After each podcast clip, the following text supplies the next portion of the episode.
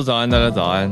哈喽早安，大家早安，欢迎大家来到今天七月二十七号星期四的全球串联早安新闻。大家早。早，我看到有 有听友说台南放台风假，可是无风无雨哦。哈，真的吗？台北都有雨了。嗯，是啦，可是台北雨的确是还好。小小的，呃，气象局有说，就是中台嘛，原本是定成中中台的这个杜苏芮呢，呃，过去三个小时的时间其实是慢慢减弱的，可是呢，还是要特别小心，就是台中以南、花东、澎湖还有金门，现在还是陆上警戒区。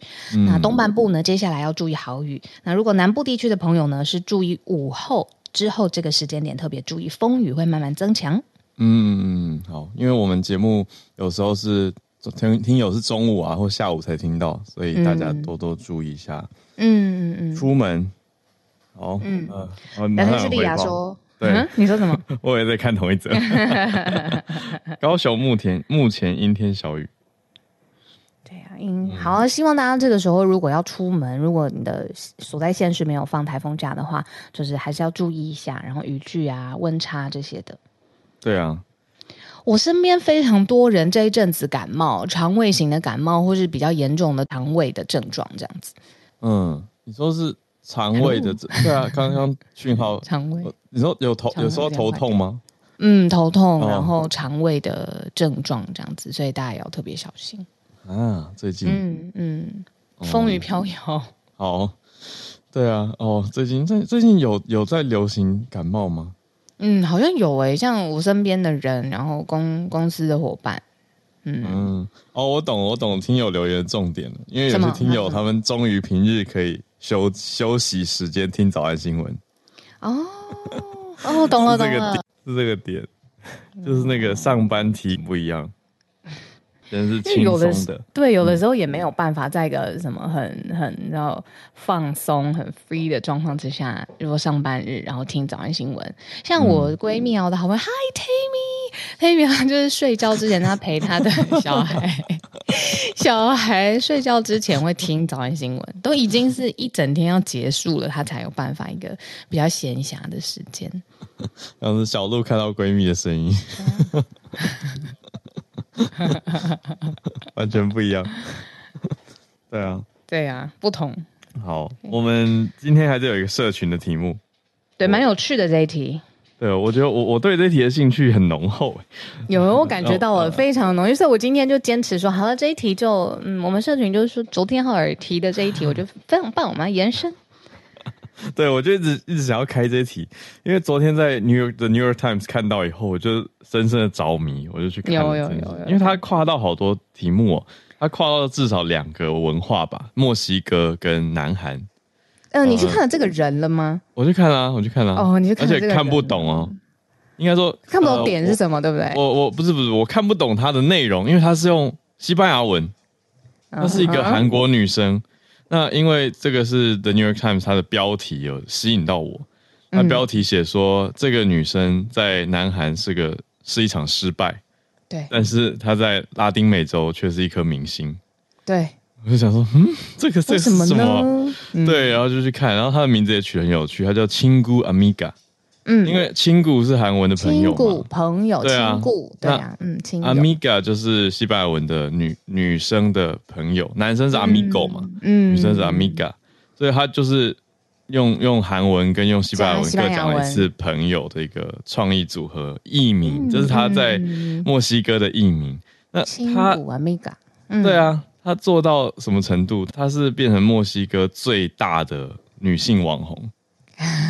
一个南韩女生哦，对啊，三十二岁，然后她她讲她的故事是说她在韩国的时候，其实，在职场上受到很多的不顺遂啊。那她她妈妈也看她在在韩国的时候，看她觉得啊，女儿这样怎么办呢？没有起飞。对她，她到墨西哥交换学生，有一个交换计划之后，她就开始在墨西哥工作什么的嘛。那她墨西班牙文也学的不错，她就开始做社群媒体的创作。说包括在 TikTok、嗯、在 Instagram、在 YouTube，对，嗯、对他变成说在那边有教韩文啊，或者是教用用西班牙文教韩国文化，或者教大家看懂一些，比如说 K-pop 或是韩综的点是什么，或者韩剧的一些点。所以他有开开课，他也做了自己的类似，嗯，应该是对啊，类似美妆的品牌吧。对，我有看到美妆的品牌，嗯，嗯，所以他的内容创作本身一开始是介绍韩国语言跟文化开始，是吗？对，他是用这个角度去分享文化差异。我家的狗狗非常的 兴奋，它飞奔过来听这一题。那等一下，等一下，为什么墨西哥人会对韩国的文化有这么大的 appetite？就是、其中一个点就是代表你看得出来说，墨西哥对这个是很有兴趣的。嗯，就是韩剧啊，或者是 K-pop 的那个流传度。到墨西哥，墨西哥自己的音乐也不遑多让的热情哎。可是，在拉丁美洲，我就我所知，他们是蛮喜欢 K-pop 的。认真哦，嗯，哦哦哦哦，而且看来意思就是说，因为根据报道来讲好了，就是她在拉丁美洲这个女生，她叫做、嗯、呃金呃，看，她叫金守珍，嗯。Jin Kim，呃，她在 TikTok 上面有两千多万的粉丝追踪，非常大的，她的 Instagram，她 Instagram 九百七十万追踪。有啊，你昨天就直接写说就是九百七十万追追踪，我觉得哇很厉害。因为我很少在 Instagram 看到什么几点几 M 的人，你知道吗？有美国的大明星 Kim Kardashian 这种的，对啊，那种都是大的。可是你看到，哎、欸，这个看起来年纪也三十出头而已，就也很年轻啊。那那看起来就像是一个，就是可可爱爱的一般韩国女生。可是他有一点嗯、呃、活泼，有的时候有一点嗯、呃、好奇，然后搞怪，对，啊对，啊、可是他在墨西哥是巨星哎，九百七十万真的不不得不说是巨星的。是啊，对啊，对啊。你说台湾有几个人的 Instagram 账号有到九百七十万的？非常少吧？就算在国外发展好了，对。可是我还看到另外一个很恐算恐怖的角度吧，算恐怖的角度观察，恐怖了。对，但我不是第一次看到这种，就是在呃。嗯，我讲很直接，这的确是一个简体中文的网站，嗯，就出现非常暗黑的角度在报道同一个人哦，可是用的角度很、嗯、很，我觉得很糟糕，就是报道报道他比较负面的这些面相，那整篇写下来就会，如果我没有读其他资讯来源，就会觉得这个人怎么好像在外国骂自己的母国。那还还被、嗯、还被墨西哥的网友骂说什么滚回韩国去，因为之前有没缴税的争议。嗯嗯，他就取一些比较片面，然后尤其是比较对可能会伤及爱国主义跟情怀的这种角度去把这个人说，哎，你跑到外国，然后就攻击自己你长大的国家，然后就在那边红起来了，然后就当地的呃人其实也不是真的这么支持你这样子。对，就叫他滚回韩国。对，我觉得恐怖的是底下留言区还很多人会共鸣这种暗黑点，就是一起、嗯、好像沆瀣一气在出气的感觉。我之前看过，嗯，我不知道你还记不记得以前台湾偶像剧有一个明星叫利威廉。嗯哼，呃，他就是一个帅哥啦，一个西班，呃，不是讲错什么西班牙，一个新加坡人，新加坡人。Uh -huh. 那我以前就看过他们，然后后来在社群媒体上看到他，就觉得哦，小时候的回忆，我就追踪了。Uh -huh. 就后来有一次看到他贴文，就是非常非常沉痛，我就仔细去看，因为他有一个很可爱的女儿，结果有一个简体字的网站。Uh. 写说什么这个人的女儿多丑多丑，我就觉得为什么会有人、oh. 对，为什么会有人从这种出发点开始写报道啊？我就觉得完全不可思议。我觉得我跟你说，丧心病狂。你聊到这个，这跟我昨天我有一个朋友，他跟我讲了好久。I'm so sorry，我要先事先先讲一个 Clarence，就是我真的没有 follow 到，但是我昨天朋友讲了非常非常久，他说他真的是。嗯、呃，好像在海外的妈妈 KOL 最近出了一些事情，对，嗯嗯，然后他，因为他我朋友他自己有小孩嘛，然后他就说有几个其中是他真的是会去 follow 的，嗯、然后里面好像事情爆出来，就是他们也开了一个群组，我真的不知道谁是谁，因为我没有 follow 到这些人，然后里面是需要每个人轮流去说一些暗黑群组。对的的，他们想要说的人的坏话，比如说今天轮到你了，浩尔，你今天就要说，然后明天轮到我，然后后天轮到制作人。我们是练蛊啊，我觉得很可怕。然后我朋友就讲了好多，因为好像不止一位。对对对，负面。然后他说那个、啊、一开始大家其实是想要好像有一点呃日常闲聊，就算有点负能量也没关系，聊天还好啦。可是你看，就像你讲的这种有有压力的要讲别人坏话。对，但后来就变成这样子，霸凌。然后重点是那个图还被截截图流出来了，就是到底谁说了什么？我我不我不不敢乱讲。好，没有我说我是想让我想到一个词叫做“塑料姐妹花”，是什么 意思？好，呃，我我真的不认识他们，所以我只是在描述一个现象。塑料姐妹花就是表面看起来很好，就私底下都在讲彼此的坏话。哦，对啊。我真的不认识他们哦，我是就一个现象来讲。不是，而且这件事已经烧很久，我是昨天第一天才听到。嗯嗯，我不知道大家有没有。重点是大家不要做这种事啊。对，很黑暗的。黑的，对啊的的生活者这样。No no no，对啊。那像《纽约时报》，我就觉得哦，他报道一个文化现象跟差异，就就还蛮好的。他只是标题微微的让大家会吸睛嘛。想说，哎、欸，为什么在南韩没办法成功，结果在拉丁美洲这么成功？我我看得出来，这个女生很认真啊。这个亲姑阿米嘎，她好多成功的元素都在她身上。而且换一个角度，为什么南韩人那么多，却不是？而且墨西哥人那么喜欢 K-pop，那我那干嘛不大家都去就好了？嗯嗯嗯嗯，对吧？就是他有很多他的，你说他的才华或他的天时地利人和，对啊，这种的，对啊。然后他创作也很辛苦，要想一堆梗，我看他拍好多那个短影好累，创作真的很 辛苦。对啊，用正面的角度报道不好吗？对啊，我就觉得真是的。好啦，总是看到这个很有趣的现象跟账号，大家有兴趣也可以去看一看。聊天室 Jennifer 有跟我们分享说，哎、欸，墨西哥真的是超爱 K-pop。他说他的同学，我猜也是亚洲人或者是韩国人，说在那边被叫欧巴，嗯、每天都被站岗告白。然后他自己的同学 否认他是韩团这样子，所以就讲哦，对不起，我真的不是韩团。这样好可爱哦，这个颜值破表哎，好可爱哦。就就可以想象、哦，想象在路上被误认。我真的好开心！我要请我韩国朋友去墨西哥感觉一下。就像以前，是不是会让你的朋女生朋友去清大或交大吃吃宵夜啊？然后或者在那边交换学生啊什么的，就是感觉一下，就是被众多就是好奇围绕的感觉。因为男女比例落差真的比较大，对对对，没错没错。可是这几年我看到有变化。好像并校之后，是不是就是为了男女比例的问题嘛？嗯嗯嗯，不确定那是不是其中一个原因，但是以、嗯、以事实现象来说的话，我看阳明交大的女生有变多，嗯，嗯比例上、嗯，那很好啊。嗯、听听他我不知道，right，所以这是我们今天的一个社群消息。总之，嗯，从我在纽约时报看到的这一篇延伸到我们讨论。一个最近网络上在传的网红妈妈大乱斗那个，反正我觉得正面流量会比较好啦，我觉得暗黑流量会会吞噬吞噬自己。这是之前孔医师跟我们讲的，你记得？对啊，我觉得孔医师讲很有道理。对，嗯、他说暗黑的当然流量会起来，嗯，可是他最后变成一个就是好像灵魂被吸走的，对啊，对。我会想到催狂魔，不知道为什么，我真是太爱哈利波特了。你不觉得灵魂被吸走就是催狂魔会做的事情？我懂，对，很像那个 Dementor。对啊。好，我们要来。今天不是礼拜五，今天礼拜四。对。来，我们来整理一下几个国际大题目。好，刚刚聊的比较生活轻松一点。那现在看的是美国的众议院通过了一个台湾国际团结法案，会是我们今天第一题。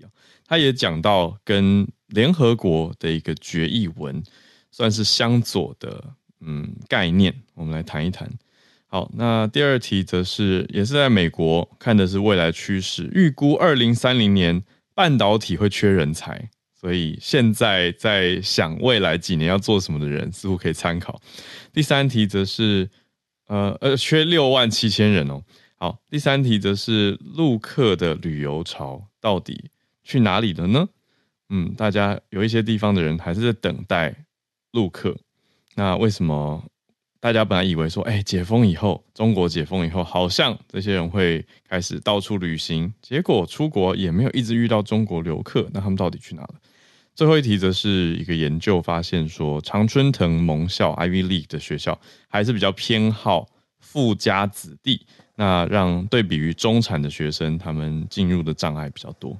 嗯，好，那我们就先从美国众议院这个台湾国际团结法案开始讲起吧。嗯，蛮特别的，而且一定有很多可以讨论。呃，两天之前，美国当地时间，美国众议院通过了这个，真的是以台湾就放在法案的名字当中的这个法案——台湾国际团结法（台湾 International Solidarity Act）。然后呢，他在讲什么东西呢？他在讲的是我们每次在国际上面听到最暧昧的一个词，就是“一中”、“一中原则”，或者是各自去表述“一中”到底是什么。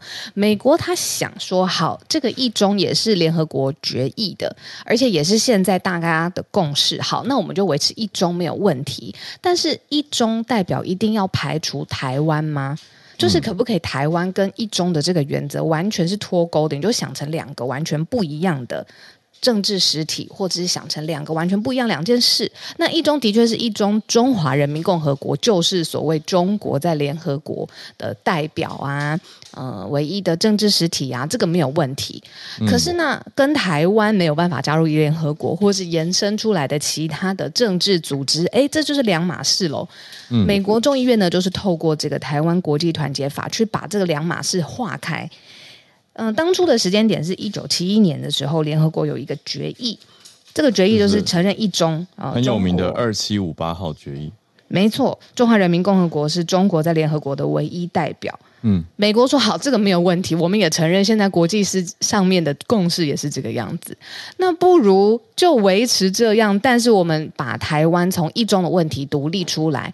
哎呦，有点敏感，独立出来，呃、这个拉开来谈。好，分开来谈。那台湾对台湾还是可以有他自己实体的呃主权的，而且是他自己的代表性去加入各个国际组织吧。这个就是七月二十五号美国当地时间众议院通过的台湾国际团结法案最核心的一个主旨。嗯，它内容其实蛮简短的，分成五节。那大概写的写法呢？开头就先讲说，这个法案是规定，在美国为成员的任何国际组织里面，美国都应该要反对中华人民共和国去扭曲二七五八号的决议来处理台湾的地位，等于是嗯，在美国的国会出现一个算是美中台关系的新论述嘛。对，可以这样子讲吧。台湾自己提不出来的，呃，或者是有提出来的。有时候这种东西是由谁来提比较适合，或者比较，哎，说的好，嗯，对不对？就是我们也许因为因为光是在台湾你要讲哦，我讲很实在的。虽然有的人会觉得哇赞呐，就是终于可以脱离二七五八号决议被中共扭曲的利用了，等等等，或者被纳入这个中国多年来纠结在中华民国或是中华人民共和国才是中国这件事，很多人不开心嘛，觉得干嘛纠结这个？对，很多人都觉得早就应该，他们那么爱一中，就让他们去当中国啊，台湾就出来啦。台湾就是台湾嘛，嗯。可是也有很多人放不下，很多人是爱着中华民国这个名字，你说怎么可能说放就放？讲实际的啊，就是我们在同一个岛屿上生活，我每次回家必须要面对的，就是也不知道，就回家找爸爸妈妈，对啊，或者是亲戚的时候要面对，他们那个爱，嗯，对，所以你的意思是说，有的时候在台湾自己提出来，不论是哪一个角度提出来，其实就是难，因为会有另外一方的各自情感的压力，甚至是实际上面的压力。对，你如果拉到美国提出这个论述的话，一他已经通过了。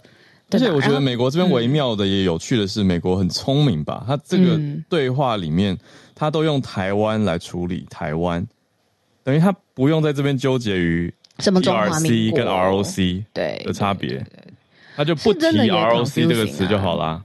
嗯，因为他在这个决议文里面就是提 PRC 跟 Taiwan，他等于用一个地理名词来讲台湾嘛。那就可以讲说，台湾这个地区或是这个地方在国际上面的，你说参与啊，或者是做事情等等。那还有一个大重点，美国这 OK 吧？对吧？对，他说美国反对任何未经过台湾人民同意而试图改变台湾地位的倡议。你看，台湾人民也是一个用美国的角度提就 OK 啊，但是在我们这边就会有人说，定义一下台湾人民是、嗯、是哪里等等等。所以我觉得刚好蛮微妙的，也适合在美国国会提啦。嗯，而且大家，你看，我们这几天每天都在讲奥本海默，其实不止讲电影本身，在讲那个二战时候的背景。其实二战结束之后，整个联合国的框架跟这个 idea 这个方向就要被定调下来了。希望有一个国际的仲裁或者是调停的，超越国家，比如说，嗯，任何一个国家对峙的时候，还有一个在上面一层的国际组织。联合国是在那个时候，尤其啊。后来变成了美苏冷战对峙之后下的产物，嗯、包括了现在让大家非常困惑不已的一中原则。嗯，这个决议案也是在当时的呃时空背景之下。那所以经过这么这么多年之后，有没有可能有一个新的角度去把这么纠结的问题扭开？啊、呃，这个是这个台湾国际团结法案在做的事。嗯，我看到聊天室我们常常来串联的来宾听友 Charlotte 讲到国际法的角度。嗯，他说用国际法的角度来说的话，美国只能用 Taiwan，这也是为什么只有台湾关系法。嗯嗯，像这一次的这个叫做台湾团结法、国际团结法案嘛，嗯，那这个法案它也有一个基础，就是用 Taipei Act，那是用台北法。嗯，对啊，那你看，哎，用台北跟用台湾，就是刚好某种程度上巧妙的不能用，也也避开了 ROC 的概念在里面。嗯。嗯那背景知识就是因为美国国会它是两院制嘛，那我们刚才说是众议院，它现在通过了这个法案之后呢，众议院通过要交由参议院去审议，然后参众两院一致通过，然后确定在书面上面的版本，就是法案上面的版本也是一致的，没有任何的，嗯、呃，众议院想这样，参议院想那样，嗯、全部一致之后呢，再去递交给美国总统签署之后，才会正式生效成法案，这样子，对，送到拜登的桌上。好，可是那我问你哦，他成为法案之后，这又是在嗯，他挺台湾，就是这个名字加入国际组织，那正式的国际组织要不要收，其实又是另外一回事情了吧？对，就等于是美国表态很清楚的支持台湾。对，而且在国际组织里面也要也要算保护吧，那种程度上，在国际组织里面要保护台湾，或者是让台湾有自己，自己的声音，对，不受挤压，嗯，不受其他。嗯说决二七五八号决议文扭曲的解释，嗯。嗯，这是我们今天第一个大题目啦，应该是过了众议院，嗯，好，那我们来讲第二题吧。第二题还是在美国，不过看到的是未来可能的人才荒，看到的预估二零三零年，也就是在五六年之内的情况，美国半导体会缺六七万人。缺这么多，还是六点七万？应该是六点七万。六点七，六点七，嗯嗯，六点七。这是美国半导体产业协会做出的警告。主要是因为会有很多的新增工作都是跟半导体相关延伸出来的。那你有没有听过一个说法，就是为什么台湾会有一个台积电？为什么？什么？是因为呃，除了电力的这个非常非常嗯、呃，怎么说便宜之外，是。嗯呃，台青交其实用了过去三十年的人才，嗯、然后去补助，政府也大力补助，然后进入像这种半导体一流的半导体公司工作，所以才有办法创造出就是现在它在世界上面这么龙头的地位嘛。那台积电，呃。台青交孕育出来的这些半导体人才，它其实也是需要时间的，因为教育啊，然后还有你看一流的师资啊，跟国际对接等等。那现在就是发现说，同样的一个时空场景放在美国，它的人才赶不及，就是半导体产业需要的新增的工作的这个速度，所以才会出现这样子的一个大缺工，或者是未来可能等于是用现在相关科系学生的人数去估算的话，嗯嗯嗯嗯。嗯可能没有供应好像也不够，嗯，没错，人才荒、人力荒这样子。哇，对，这个美国半导体产业协会叫做 SIA，SIA 他们去调查看了一下美国现在读 STEM，就是科学啊、嗯、工程啊、科技、数学等等领域的相关学生的美国学生人数，他们发现估算下来是不够的，而且有那有一些读 STEM 的这些外国留学生呢，他们可能又会要离开美国。嗯嗯嗯嗯嗯。嗯，而且我看到一个算蛮惊讶的角度吗？就是在看美国的大学里面，如果是念工程的研究所的，百分之五十有一半哦的硕士毕业生是外国公民。哦，就留学生比例这么高哎、欸，那另外百分之六十的博士毕业生也是外国公民，六成博士比例更高，就去美国专程念这个博士的专攻的。那其中八成的硕士生准备要离开美国，嗯、那博士比较多留下来，博士两成五他们决定要离开，那也有可能是因为移民政策不那么方便或不那么友善的关系。嗯，然后你看，这原本是一个你说教育或者是嗯半导体就业的这个问题，但其实跟政局是很有关系的。因为你还记得吗？嗯、台积电那个时候在亚利桑那州投产，然后要设厂这件事情，是包括了美国总统拜登在内所有的呃美国政坛大佬都出现，而且都有嗯祝贺之意。这个其实也是政坛上面。的一个政绩吧，但是呢，就是因为现在人员人力是没有办法赶上的，所以现在整个亚利桑那州的投产的速度。要延呢，从二零二四年原本预计是下半年开始，要正式投产了，要生产了，嗯、然后会要延到二零二五年，然后就有分析就说，哇，这个其实是重创拜登的一局，这样子，因为他没有办法透过这样子大力的设厂，把台积电引过来，去振兴，很快速的振兴自己的呃半导体产业，就是有一个人才卡在那边大缺这样子。所谓重创，是因为考量到选举时间吗？没错，没错。啊，做现实还是要在选举之前看到政绩跟结结果。但我觉得前面前期本来就需要一些准备的时间呐。对啦，但是那个时间点就没有办法。你看，二零二五年都选完了，这个政治有没有感觉的问题？对，选完了没有感觉，因为已经选完了。可是没有现在这些酝酿，到时候也没办法顺利生产啊。就是这个都是一环一环扣着一环。嗯，讲个轻松跟拜登有关的笑话，因为拜登他确定要要要参选嘛，对，他如果真的当选的话，他第二任任期结束之后，他已经八十六岁了。那他最近都说 笑话，这是美国面对的现实，高龄总统。他就说，呃，希望那个美国人民再多给他一一个机会，让他多有四年，多有四年，拜托，再多给我一个机会。那个笑话就说，你拜托错人了，你要拜托上帝再多给你四年。有点坏。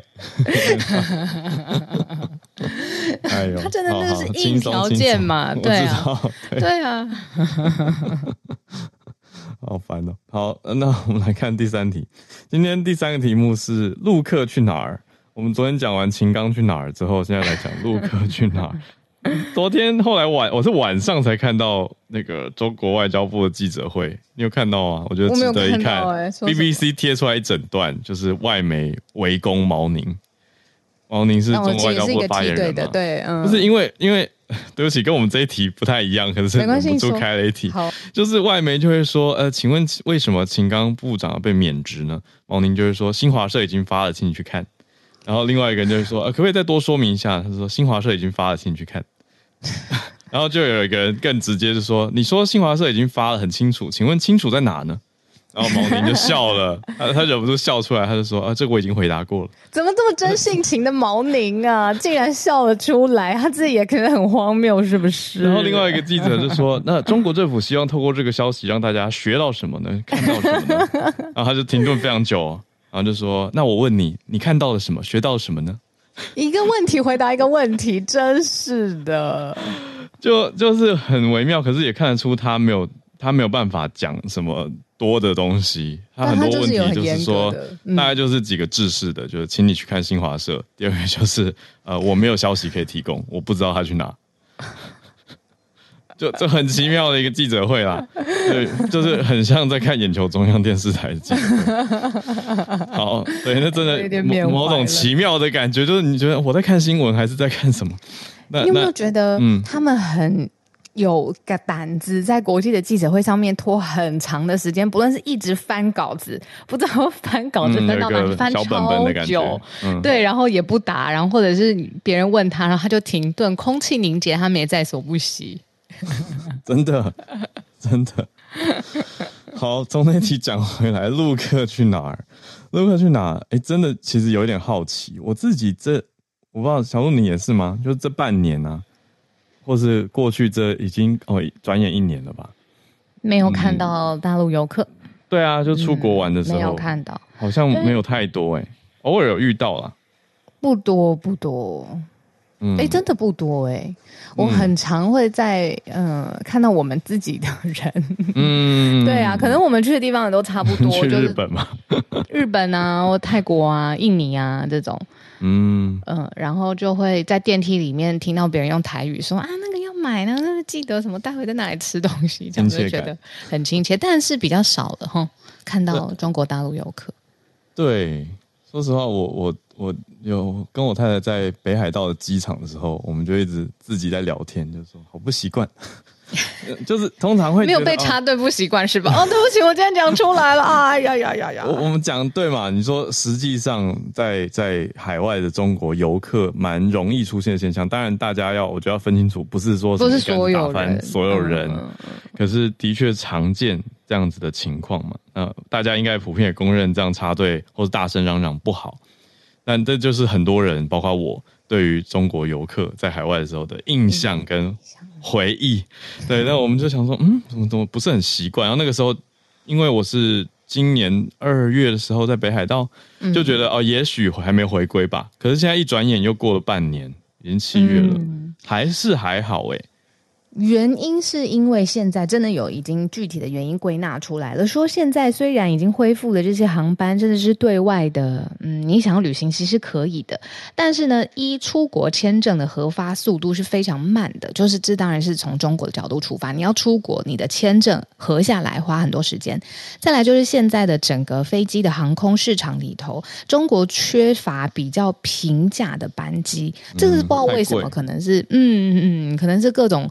你知道精算之后，觉得现在票价其实就是定的比较高，所以这两个元素加在一起之后，现在大家反而是以中国来说，留在国内的比较像是之前我们也有一一段时间，就是国内的旅行很热，那当然那个量体完全不能比嘛，就是中国地大也人很多，他们选择的景点也很丰富嘛，真的必须这么说。所以再加上呃刚刚说的这两个原因，所以现在在。世界上面的旅行看到的中国旅客其实比较少一些些。嗯，呃，先跳到聊天室一下，听友回应很有趣。像 Benjamin 在马来西亚嘛，他就说马来西亚跟泰国还是很多陆客。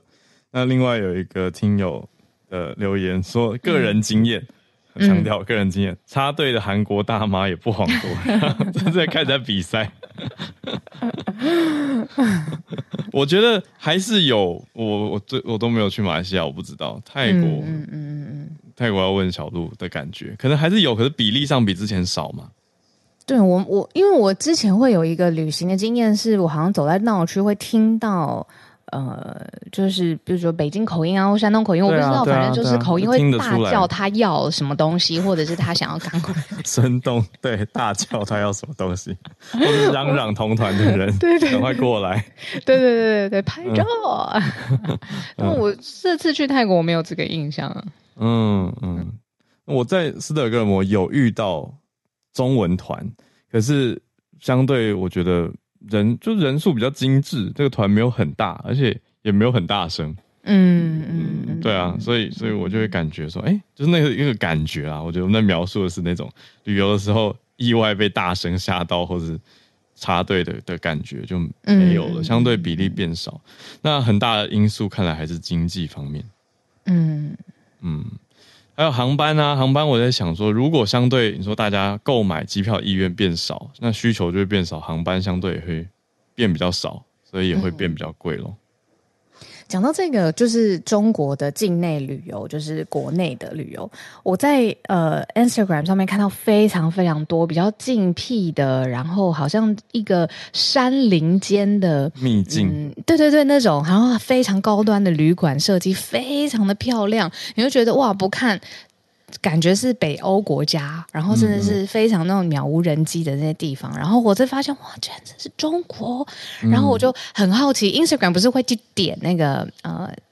呃，那个地地呃，那个什么地标，就很多人如果在这个地标打卡，嗯、你会看到人家嘛，对不对？我在这样被了骗了不知道多少次，就是他们官方呃秀出来的照片非常漂亮，很像一个北欧的仙境。然后，但是我如果点进去，其他人到底在那边打卡，我就会看到他原始的真面目。你说 Instagram versus reality？对，没错。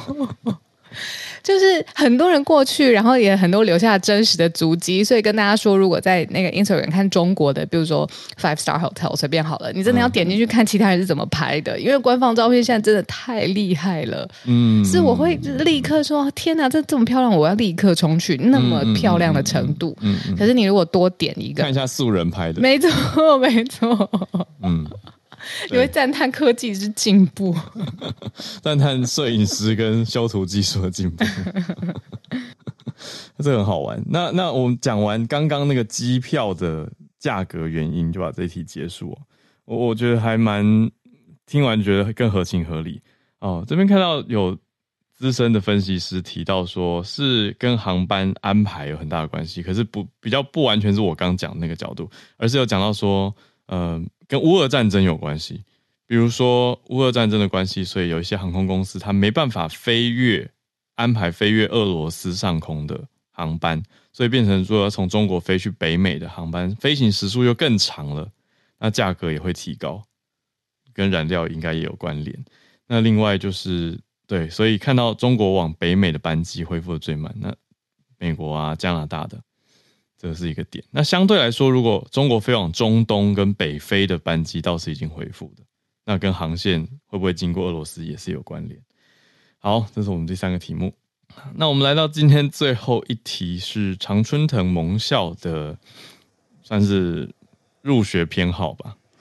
嗨，又害了一下。嗯，哎呀，就是这个生活在这个世界上，真的是有很多嗯标签。就是比如说，常春藤盟校本身就是一个标签。是啊，他们喜欢的，今天我们要讲的是一个研究，喜欢的是富家子弟，到底要多富呢？嗯、说你直接看统计，有美国五分之二的总统，天哪，五分之二哦，五分之二，还有全球前五百强，前、嗯、前五百强的企业执行长 CEO 八分之一都是出自于常春藤盟校、麻省理工。哦，类似这种顶尖的学院，所以大家为什么说去念呃这些学校是很重要的？其实一部分是教育本身，嗯、还有再来就是你的人脉网络嘛。嗯哼嗯哼，没错没错。嗯、那呃，现在就是说，他们到底最喜欢什么样的学生呢？讲的很白，他们需要也喜欢全美收入前百分之一的学生。嗯哦，就是可能他们家庭啊，或者是他们的父母亲，他们就是属于就是 high ranking，就是整个全美收入排行榜前百分之一金字塔的最顶端呢？为什么呢？因为他们认为说，相较于中产阶级，如果是在金字塔那边比较胖的，或者是比较下面比较长的这一段，他们会认为说，整个过程常春藤压力的。呃，各种的淘汰当中，很可能出现问题。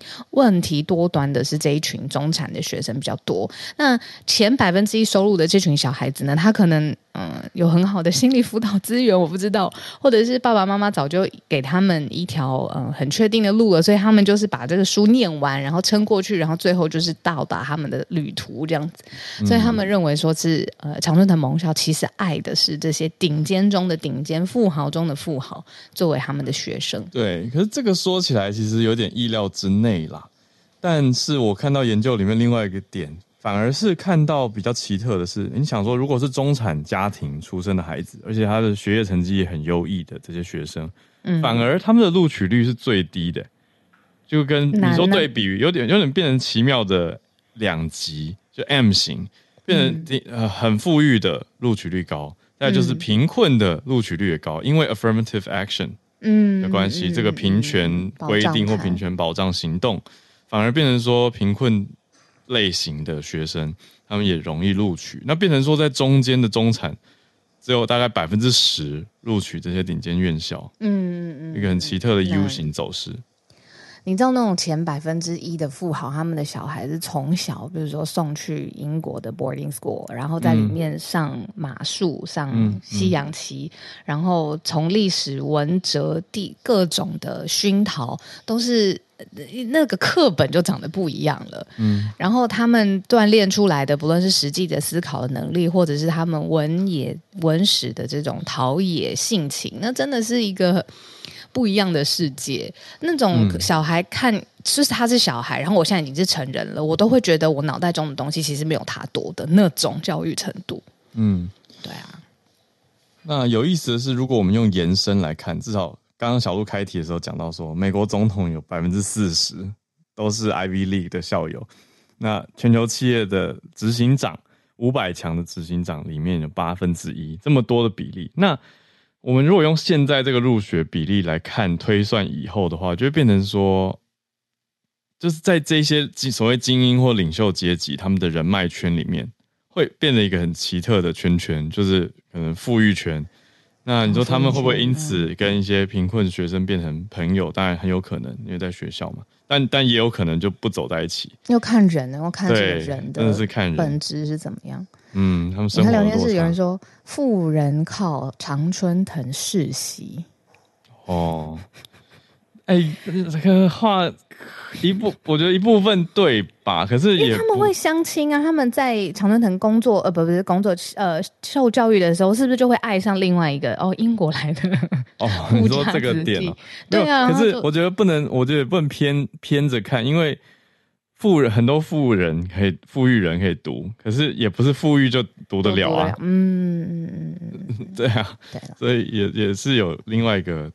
很大的因素取决在他的个人成绩或者成呃努力的成果上，心智上啊，对，只是会做这个研究的这群作者群，他们提出来的点是说，虽然 Ivy League 它只教育了一小部分人，嗯，你看学生数在总大学人数里面的比例嘛，可是它还是可以改变这个招生的惯例或者招生的一个趋向，那有意义的让社会领袖的社会经济背景出身更多元，嗯嗯嗯嗯嗯。嗯对啊，要不然就变成说，哎、欸，相对以后社会精英、领袖阶级、中产者变得比较少。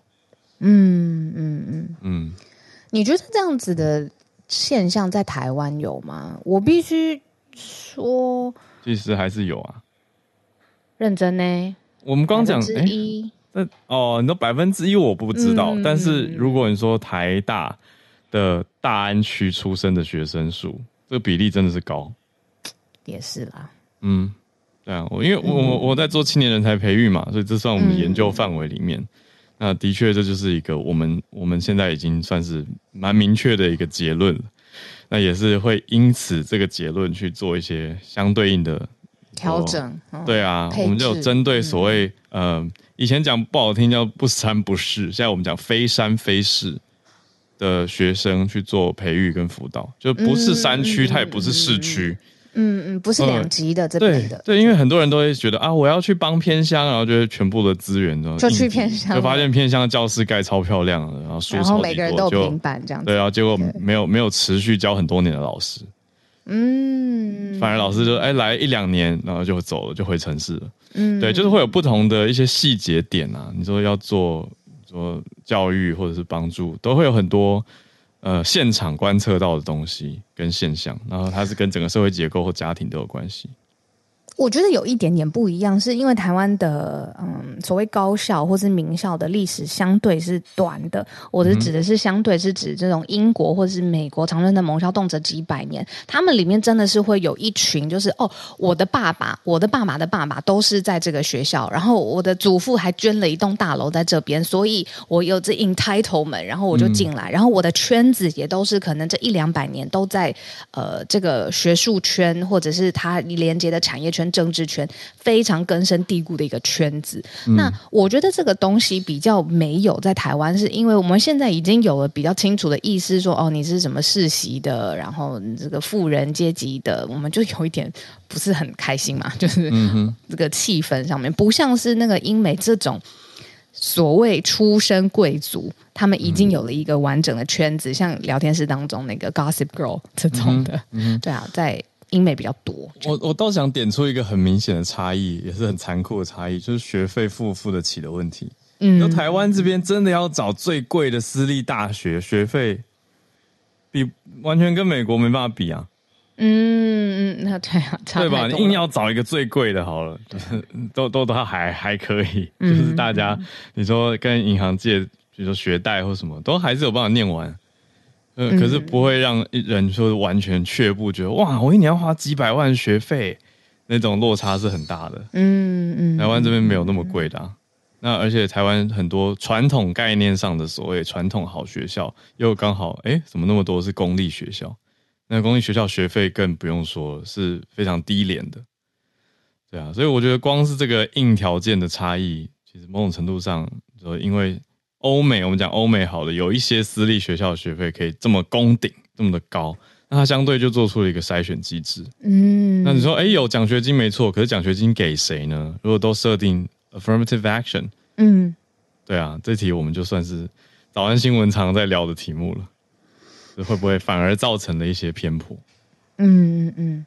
哎，从那个学费的角度上面来看呢、啊，我觉得聊天是点出一点蛮好的。台湾是有钱人念便宜的大学，因为很好的，嗯、呃，你说台清交政大这些都是国立的大学，那它的学费其实不会贵到哪里去嘛。你相对于其他很低廉来说，对啊。那这些你刚刚又说是大安区的小孩进去，嗯，对啊，的确是如此。你看 Charles 老师说他在耶鲁当了耶鲁大学面试官五六年，然后来的学生是收入的两端。嗯，就像你刚才讲的一样，是啊，是啊，对啊，嗯，我觉得这个真的很有感的，很特别，嗯嗯，大学一年的学费三四万，还是一学期三四万，我有点忘记了，就是国立的。有的时候，如果我们把学杂费切开来看，或者学分费拆开来看的话，嗯、有的时候一学期才两万多，哎，哦，公立学校，对啊，公立学校，嗯，就基础的这些杂费学费。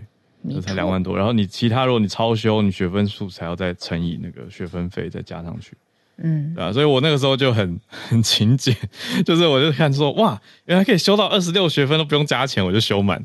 懂，我懂，我懂，就是有一种我赶快赚到资源，我挖商、嗯嗯、用起来，用起来。对啊，然后学校有什么免费资源一定要用爆啊，就是什么语言中心可以去咨询，然后我就。明明就不用写那篇作文，我要硬要写一篇英文作文去找英文老师咨询。嗯，就是觉得学校有这个资源为什么不用？然后有软体为什么不去用？图书馆可以看电影，就看很多电影。嗯，对啊，就是觉得很珍惜吧，要惜福。也不太一样啊，就是你看大学是这样子，相对比较便宜。但是你说从小的时候去念那种在天母的各种学校，那种我就不一一点名了，嗯、那个也是非常非常贵。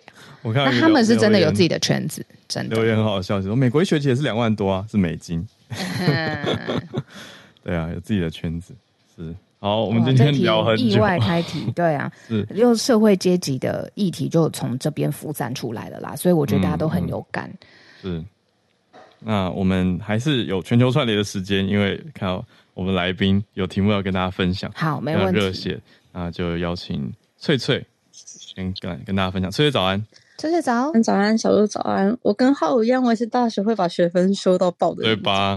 对呀、啊，这么多可以说。对，好，那个对，题外话，呃，因为刚刚我们刚好听到说，就是入客中国客呃游客去哪里，那刚好其实。但，日本也是会非常期待日本中国的观光客会回来日本。那昨天刚好有一个新的报道，然后上个月也有，就是稍微分享一下。其实啊，如果是上半年的访日外国观光客的话，已经达到大概一千零七十一万人左右。还有跟在疫情前那是，嗯，恢复了到六成，而且呢，只六月份呢、就只有到两百万人，然后是比嗯疫情之前可能超过，就是第一次超过单月份两百万人这样子，那听起来是一个很开心的新闻。可是啊，如果以国家跟地区来看哦，访日游游客的第一名。依然还是我去年诶，去年跟大家讲过，就是韩国人，然后第二名是我们台湾，然后第三名的话是美国。那大家就想说啊，那中国客人呢？其实啊，中国客人的话，大概今年的目前统计只有二十万人左右。嗯，有对。那其实我看到六月份跟七月份的报道，就是他们讲的论点其实不太一样，可是我觉得都可以分享。第一个就是呃，因为中国有嗯、呃，对日本是禁止团体客到。日本出游的政策嘛，所以其实相对的航班就会比较少。那就是根据日本航空，嗯，全日空 A N 他们就说啊，就是那个日本航啊，中国航线目航线目前只有恢复到三成左右。对，而且呢，我看另外一个报道啊，就是中国人民是会读政府的心情的。他们就是，因为是日本的话，中国是可以有所谓的。自由行嘛，就是那个你可以一个人自己来，可是就有中国的民众，就是在日本企业上班的中国民众，他就是受访的时候，他说，嗯、呃，国家禁止团体旅行，就代表其实国家不太希望你到那个国家去旅行，所以他们对呃，就是即便是自由行的话，他们其实也会比较怎么讲，读了政府的心情就不比较尽量不要去那样的国家。那另外就是好像在之前。申办护照的时候，是它会限制你的年收，你的年收要多少以上，你才可以去被中国政府禁止的国家。那这个也是一个原因。那另外就是啊，中呃日本的中国游客，他们其实也并没有都说太到其他国家去旅游，像是东南亚国家，其实也是。那呃，甚至就是呢，美国有一间公司，他们今年六月，他们向中国十八岁以上的居民调查，他们显示说呢，嗯、有二十四。Percent 就是有去过国外旅行的人，他们表示呢，嗯，可能明年会去出国旅行，但是呃，有五十九 percent 的人回答说，要到二零二五年之后，他们可能才会再去国外旅行。对，那但是呢，他们这些有出国旅行的人却表示呢，有百分之七十三人表示，我觉得现在国内旅行就很棒了。嗯，所以我看到的时候有点笑了一下，这是在表示什么呢？是还是中国比较好的意思嘛？好。爱 开玩笑，对啊，好，那其实还有一个原因，是因为其实中国啊，中国有一个很大的问题，就是他们存到的钱太习惯去存，而不是花，所以就导致于说他们的经济就是 GDP 怎么一直都非常的不好，然后再加上现在的那个一直我们都有在讲的躺平族的出现，所以其实日本呃不中国的失业率其实年轻人口大概。达到了百分之二十左右，那其实这些都会非常的影响这些人他们想要出游的几率，这样子。嗯，对。那所以这一篇报道最后面还是提醒大家，依赖中国人去消费这件事情，其实已经不是，就是大家要思考，你真的还要再依赖中国人的观光客来你们国家进行消费吗？好，嗯，那我希望我之后如果可以找到，如果除去中国人之外，其他国家在。嗯，中呃日本的消费的新闻的话，我再来跟大家分享。好，谢谢，嗯、谢谢翠翠。我们今天最后跟马来西亚的记者朋友 Benjamin 连线，Benjamin 早安，诶，听得到吗？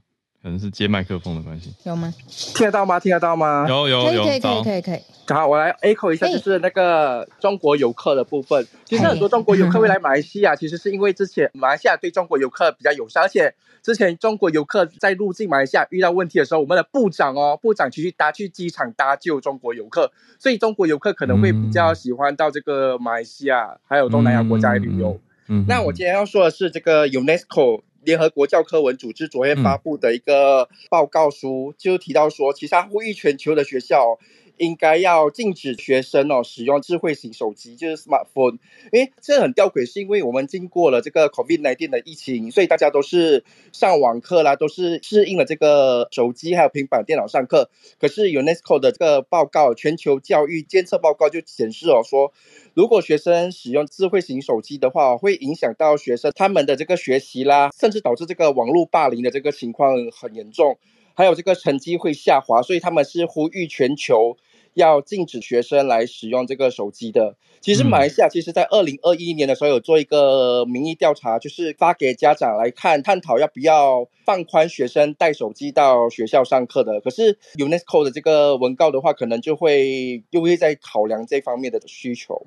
嗯嗯，目前不知道台湾的情况怎么样，可是可以看到这个荷兰已经宣布，为了避免学生上课分心哦，是从二零二四年开始就禁止学生带学手机到学校上课，还有在学习的时候使用手机。嗯嗯嗯，台湾这边是不同学校跟不同班级的规定都不一样，还有不同老师的课，按照老师自己的想法是吗？对，有的是每到某一。节某个科的老师的课，他们就要怎么处理？比如说，都要放在一个放手机的地方，或者什么，对，不太一样。那有的是有那种全校性的措施啊、呃，要求学生就是上课期间都不能拿出来。嗯嗯嗯，那只能用比如说教学用的平板等等，所以还蛮不一样的。嗯，可是这样整体全面性的 UNESCO，毕竟大家都知道的一个单位，这样的，嗯嗯，我觉得也会起一些学校的作用吧，反应。嗯嗯嗯嗯。谢谢 Benjamin 带来这个消息。嗯，那关于明天，我们是不是有一个哇预告可以给大家？对呀，过得超快的。礼拜五，对，我们明天有专题。可是我我昨天刚好遇到我们其中一个专题的来宾。哦，是哦，对。可是我在想，我们明天应该是科技的专题吧？可以啊，也都可以啊，因为反正我我跟大家解释一下，因为我们其实有蛮多的专题准备好要推出给大家了，这样子。嗯嗯嗯嗯好啊，科技专题先我 OK 啊。对。哦，你碰刚好碰到他。嗯、对，所以跟他聊，他就在在聊说，哎，排播时间什么的。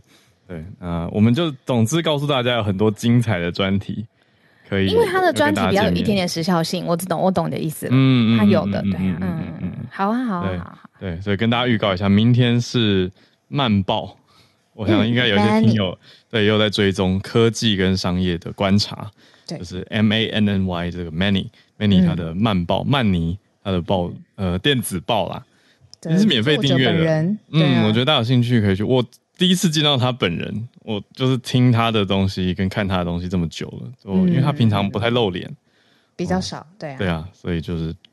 第一次看到真人不露相的真人，那你跟大家推荐一下，明天来听。我觉得明天非常好听，嗯，非常好听。嗯，除此之外，也是我们第一次尝试做 video podcast。Really？这个明天就会剪出来了吗？没有没有，没有，我只是跟大家预告一下，就是希望大家可以先来听，然后到时候如果我们有些影像，你们就可以把脑海中的声音跟画面配在一起。对。聊天室有人问说，专题在哪里听？我们其实每一天早上，呃，Clubhouse 结束之后都会有 Podcast 嘛。那 Podcast 的平台你就搜寻，不论你是 Spotify、Apple Podcast，就是全球串联早安新闻，我们会在那边准时上架。嗯，对，那谢谢小鹿介绍 Manny，让我们明天的采访有一个很有趣的，我觉得来宾跟他的切点啊，嗯，很蛮精彩的，推荐给大家。嗯，所以明天要来我们 Podcast 收听。我们明天就没有 live 的连线啦。没错。嗯，所以大家就请到 Podcast 啊，如果还不会用 Podcast 的话，趁机搜寻一下哦，P O D C A S T 全球串联早安新闻啊，然后就会用你自己习惯的播放器去追踪订阅，那就明天早上就会上线这个最新的一集专题节目。好，那对啊，欢迎大家听完再给我们一些回馈啦，告诉我们你们的想法。啊，每隔一段时间就会想要呼吁一下，大家可以来留言给我们。在聊天室已经很谢谢大家留言，我们都有看了，只是偶尔看到，嗯、比如说 Apple Podcast 那边的留言，会觉得很暖心。谢谢，欢迎大家来写留言板。好，那我们就明天 Podcast 串联啊，礼拜一专题见，再回到线上见，我们的线上 Live 连线。嗯嗯嗯。